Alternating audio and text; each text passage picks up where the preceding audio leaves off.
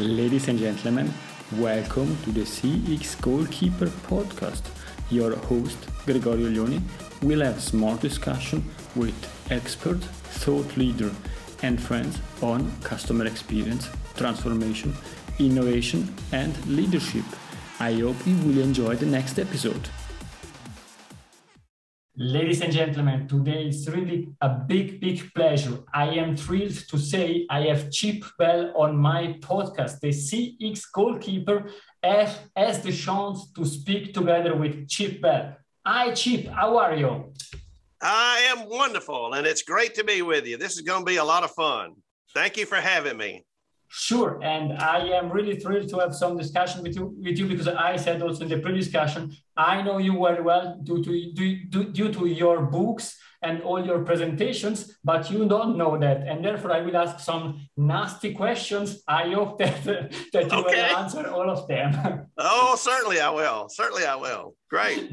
uh, before we start uh, deep diving in, in, in some topics where you are re really the expert, only to mention one or two things, you are the pioneer of customer journeys. You are one of the first men on this world implementing and using customer journeys you are also really you have an, such innovative mindset in, in customer service creating outstanding experiences experiences that people will remember but before start talking about these topics chip could you please introduce yourself Oh, great. I am Chip Bell, as you've said, and my passion is all about the customer. Um, I love working with organizations to help them create a culture that uh, creates not just um, customers who come back, customer retention, but deeply loyal customers. Um, and that's that's my whole area uh, of focus. I have been in this business for over 40 years. I've had my company over 40 years. Uh, started when I was like eight years old, I guess. But at any rate, uh, I um, I love I love that uh, work. I love um, making a difference in terms of how organizations approach the customer, how they deliver great experiences, um, it's, it's, a, it's a very rewarding and, and uh, exciting area to be in, particularly now uh, with uh, so many changes and with the requirement uh, today, I believe, for organizations to innovate. Innovate's not a strategy. It's not a, uh, a value added. It is a survival. Um, either you reinvent or you die. And from the customer standpoint, they tend to now, more than ever before, recognize uh, when they see a company do things that are ingenious, that are innovative, they know they're going to be around. And so they're more willing to put their time and energy and effort in, in those organizations. They can bet on long pull. And so innovation has become a symbol of survival, not just a symbol of progress. Um, and so helping organizations create uh, that kind of imaginative experience is what my work has been about. Thank you very much. And I, I really like it. And you didn't mention that, but you wrote more than 20 books, I think 24 books, all the possible awards that you can win, you won them. and yeah. I like to say I wrote, I, have written more books than I've read. yeah, I think the important is to be on the right side. Uh, one That's thing it that you are often mentioning is um, you are you're really creative uh, man. And you mentioned that what you are often doing is you are writing on sticky notes your ideas or what uh, pull out you you see around. Uh, what is the last thing that you wrote on such a sticky note? Um, the uh, the last well i'm working on new work now but uh, let's see I carry these little cards around, and uh, they they have ideas all the time, like we all do. And I found if I take a little note, I can recall it. and sooner or later, you've got enough for an article, and then an article, and an article, and an article, and then all of a sudden, I've got a book. So that's kind of my process. Uh, but I'm now working on um, the application of of what I would call um, creative, whimsical, fun kind of applications in, in arenas, in business arenas that are more serious, uh, where, you, where the concept of deep respect for the customer uh, needs to take preeminence over something you might do that's, that's clever, creative, um, and how you manage that balance. Um, for example, a funeral home, um, ICU, and a hospital, all of those places where innovative experiences are important. But now you've got the component of it's a setting in which it's more serious by definition, and so that's um, that's kind of the, a fun area to find ways in which you can communicate to the customer uh, both that in, in, in ingenious experience as well as deep respect. So that's kind of a fun area to work on now. And I think you are touching two important topics, and it's really fun. And basically, the, the, the, question that I would like to ask, also based on what you mentioned, is which are the values that drive your business? Probably um, passion for the customer, it'd be number one. the, the desire to make a difference. Um, it would be another. I, would like to make a contribution and that the lives of people, not just the work of people, is, is impacted. and I think the third one is I like to have a good time. I like to have fun. So um, I, that's one of the hallmarks of my work is criteria is, is this going to be something I can make a difference? Is this going to be something that will channel my passion? And is this going to be fun? I, now we all know there any endeavor there's oftentimes components that are not necessarily you'd call fun, but when you look at the overall um, net of it all, is there more fun than pain? So that's also a criteria. And I think that's also important from a service provider is customers and customers like organizations that deliver with a sense of joy. And so how do you help them experience the joy that you're trying to communicate in the marketplace? And you are often doing an, an example about joy. And it's uh, you mentioned several times the Chewy example that they are sending birthday cards to your cat. Is is still the case? Yeah, right. Yes, yes. It, I mean, uh, all kind of little things that one can do that uh, brings a smile to somebody's face to cause them to remember a positive thing. All of those things, I think, are and reflect an overall sense of compassion and kindness. Uh, I think those are the things that sustain you in the marketplace. Um, we we like organizations that that we enjoy and we feel like care about us uh, in, in a more in a personalized way. So, kind of reflecting that caring is, I think, a key part. You, you mentioned one thing that I think it's really relevant nowadays is personalization.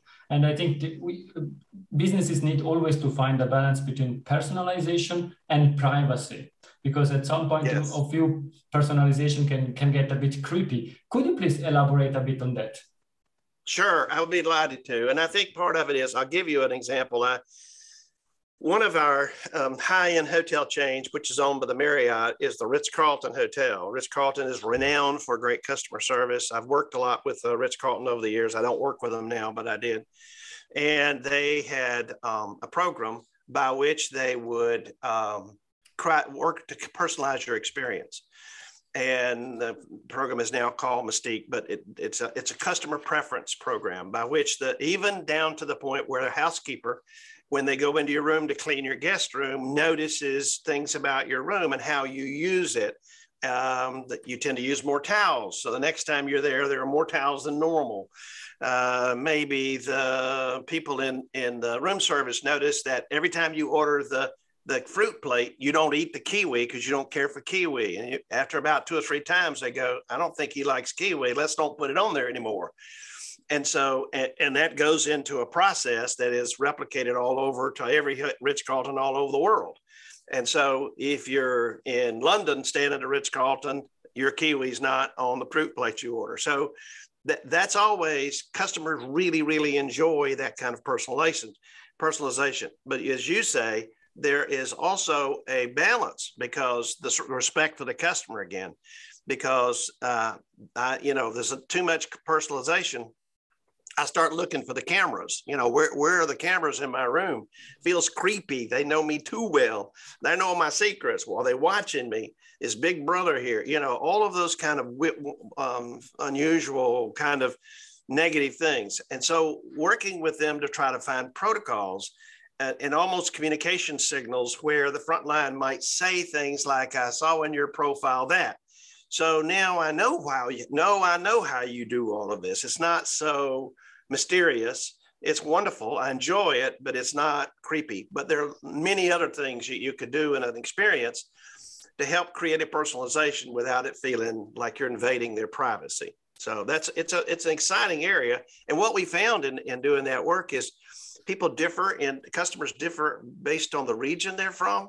They differ based on the country they're from. So their needs for privacy where I live in the South might be not far less than might be some other part of the States or some other country of the world where they're more um, cautious about uh, revealing things about their privacy. So being able to put a cultural filter on it, um, I think is also a critical part of knowing the customer. Because again, the, the key part of personalization is I know you. Because what we really want is we don't want we sort of not want it personalized, we want it customerized, meaning it's not just for people like me, it is for me. And so that level of, of um, I know you, I know you, not just people like you, um, is, is I think a key part. Uh, it's how do we take our market research and, and dig deeper into almost down to the individual when we can. So that's an exciting area. And now with more and more technology and the capability of of, um, of uh, doing deep diagnostics on customer data, we, we know more about, and we can know more about the customer. But again, they're humans, they have a sense of privacy. We have to remember that. And what you are saying makes totally sense. As we discussed right. at the beginning, I am coming from Switzerland, and therefore we have a different uh, attitude towards uh, privacy compared to, to other countries. Sure. Uh, basically, also to show that, as you said, you need to know your customer. You are always sharing one great example from my point of view. This is about buying the car, the last car for your uh, wife. And yes. you mentioned this example. Could you please share that with, with sure, sure. my audience? Well, my, my wife has a new car. She she loves this new car. She traded in her old car, had the same brand, to get a new car. And um, a week after she had the car, she turned on the radio for the very first time and dis- discovered the service tech had programmed in her radio stations from her trade-in. And um, they didn't say anything. They didn't say, "Hey, we put your we programmed your radio station." They just let her find it. About a week after she had it, she turned on the radio and so it, it's it's those kind of things that um, make a difference in terms of wow look they noticed and and the key part of that example is one it was simple it wasn't complex and i think the more simple we do that kind of effort the, the more ingenious kind of effort the better two it was um, unexpected which makes it surprise which makes the customer's loyalty go up. But but third, it fit. I mean, it, it wasn't complicated. It was it fit. It was appropriate for that situation. Um, and so and it was doable. I mean, it wasn't complicated. It wasn't hard. It didn't take long training or deep. You know, they just said, let's do, let's add this to the to the um, uh, you know to the to our one of our steps is a service tech, and we're getting a brand new car ready. Let's just take the step and program it the rate. It's just making that matter and I think that's uh, that's that's what makes this particular. She drives a Lexus, makes that uh, particular brand uh, very successful. Is their capacity to do that, and, and, it comes right down to the service tech. And, and, I think exactly what you were saying. It's not always about spending a lot of money. You are mentioning that in, in your books and in your speeches. It's finding a way to balance generosity together with creativity. Yes, right, absolutely, and that's it's to me that's part of uh, what I hope I make make a contribution. We know that um, that while we all love value added, we love the value added component. We love the generosity of taking what customers expect and adding more. Uh, that's always wonderful. I'd like to upgrade you to first class. I'd like to give you the fancy room on the fancy floor of the hotel. Uh, I'm going to comp your dessert. We all like those kind of value added. The challenge is those value added efforts um, the customer expectations tend to climb right up there with that addition. And so you can pretty soon run out of the room where you can't go, you know, we can't keep doing this all the time. And, uh, and so what I talk about in my work is value unique, not value added. Value added is fine, but there's some limitations. There's no limit to ingenuity. Value unique is doing things that are unexpected, that are unique, that are different, um, sometimes whimsical, but it creates that kind of uh, wow, that's different. Woo, that's and the key thing about it is I, when I work with organizations, they sometimes say, you know, I can't keep doing innovative things every time I see the customer. Well, B.F. Skinner, if you remember, taught us you don't have to do it that way. What makes the casino work, what makes the slot machine so addictive is you did you don't get rewarded every time you put a coin in the slot machine. It's it's random. And so I don't have to do these kind of whimsical things every time. But once in a while, when I get it, I go, you know, it, it has a big impact on their emotion and relationship to that customer, to that organization. And, and, and the most important piece is they have a story they can't wait to share. My belief is the pinnacle of customer loyalty is not a recommendation. Would you recommend to a family member or a friend? That's not the pinnacle. The pinnacle, the high point in loyalty is do they have a story, a compelling story they're eager to share uh, with others? Because you know, recommendation, you might try it, but when you hear somebody say, you're not going to believe what happened to me, you go, I got to try this. And so it has a much bigger impact on prospects, on uh, customers who are willing to say, well, let me try that too. Let me go to that organization as well. I heard this great story. And I think it has a much better, more influential impact. And so that's to me the pinnacle. We, we focus on that advocacy in the form of a, of a story. And so value unique creates stories. So but nowadays we are always speaking it's all about storytelling. And therefore exactly yes. what you are what you are saying it's extremely important. I share my story.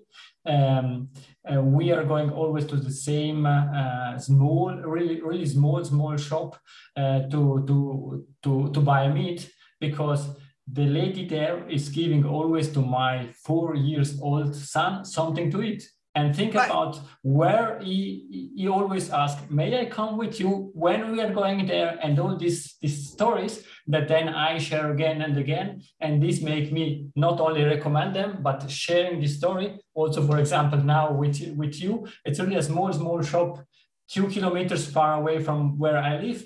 They, and they are small, they they know their customer because they have not thousands of different customers but exactly what what what you're saying make, make totally sense. And and this is also one of the differentiators right. is is service. And this is the next question i would like to ask to you. What we are saying now seeing now is in service there is an extreme pressure. Most of the contact center call center are trying to reduce the handle time of a call or of a service interactions where is driving us this pressure on contact center on, on service in general? I, I think i think there's a big problem with that uh, because if you look at um, if that if you look at reducing handle time what you're what you often are not uh, impacting is first call resolution um, and so uh, you, you may be saving time on an individual call, but they because their problem's not solved because you're it's all drive by, it's all quickly too quick. The customer's going to call back, and now they're going to call back not so happy, um, even more angry. And so I think it, you create a different uh, uh, problem. And I think about this: what other what other role in in, in any organization? Do, do you get managed with a stopwatch? Think of, can you think of any other role in the organization where we got a stopwatch on your behavior all the time? Fast, fast, fast, hand time, hand time, get it down, fast, fast, fast, fast, fast. Sometimes I think we measure it because we can. And I'm not saying we shouldn't measure handle time. Obviously, it has a big impact on staffing. There are things you do, but to keep make the make the frontline person, the call center contact center operator, constantly aware of fast, fast, fast, fast, drives that conversation. So they're more interested in in the stopwatch and less about taking care of the customer's needs, however long that might take. And so you create a greater experience for the customer. They're much more loyal to that particular organization. And so in the end, um, you think you know, I, I, think about the greatest organizations that are dependent on call centers, Zappos, you know, some great hotel, you know, you can go down the list. They don't they don't have that those numbers right in front of that frontline person. They say, take care of the customer, whatever that takes. And you say, well, what if I do if I got somebody who's chatty and they want to take a long time uh, to, to take care of the customer longer than necessary? Well, that's not a stopwatch issue. That's a coaching issue.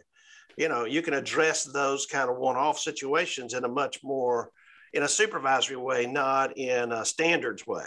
Um, and so I, I think um, I, I, while I appreciate the the cost of people, I understand uh, you know need for discipline in an organization. When it comes to a relationship, you know uh, what happens in your in your marriage when you rush the conversation.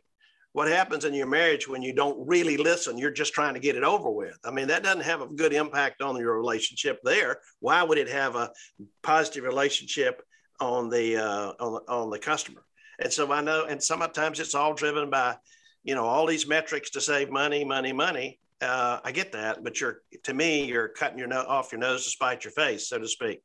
You know, it's a it may be a short term gain, but it ultimately it's a long term loss because customers a negative, two calling back two or three times to finally get their needs met because um, you were so quick with them. So that's my that's my concern about that particular metric that we use. We need metrics in any organization, in any any uh, any role, but I think measure you know driving it quantitatively is to, opposed to relationship wise could be a problem.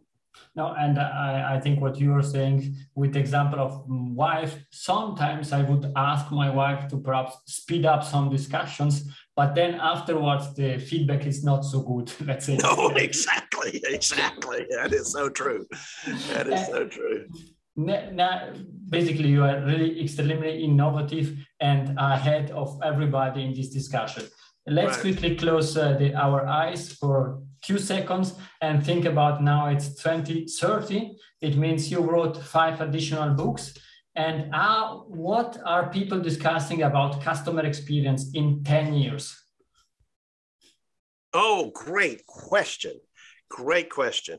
Um, I think uh, in 10 years from now, they're going to be talking about the more the role of technology in a much more um, um, poignant, powerful way. Um, where where is AI going to take us? Where is uh, uh, robotics going to take us? Where is uh, you know where where does where does this all lead? Uh, in terms of do we you know how much we mechanize, how much we um, create, uh, build technology into, and, and its impact on the human relationship. You know, I, I keep remembering that famous, great Stanley Kubrick uh, movie, 2001 Space Odyssey, way ahead of its time. And if people who saw that movie may remember, the computer on board HAL took over.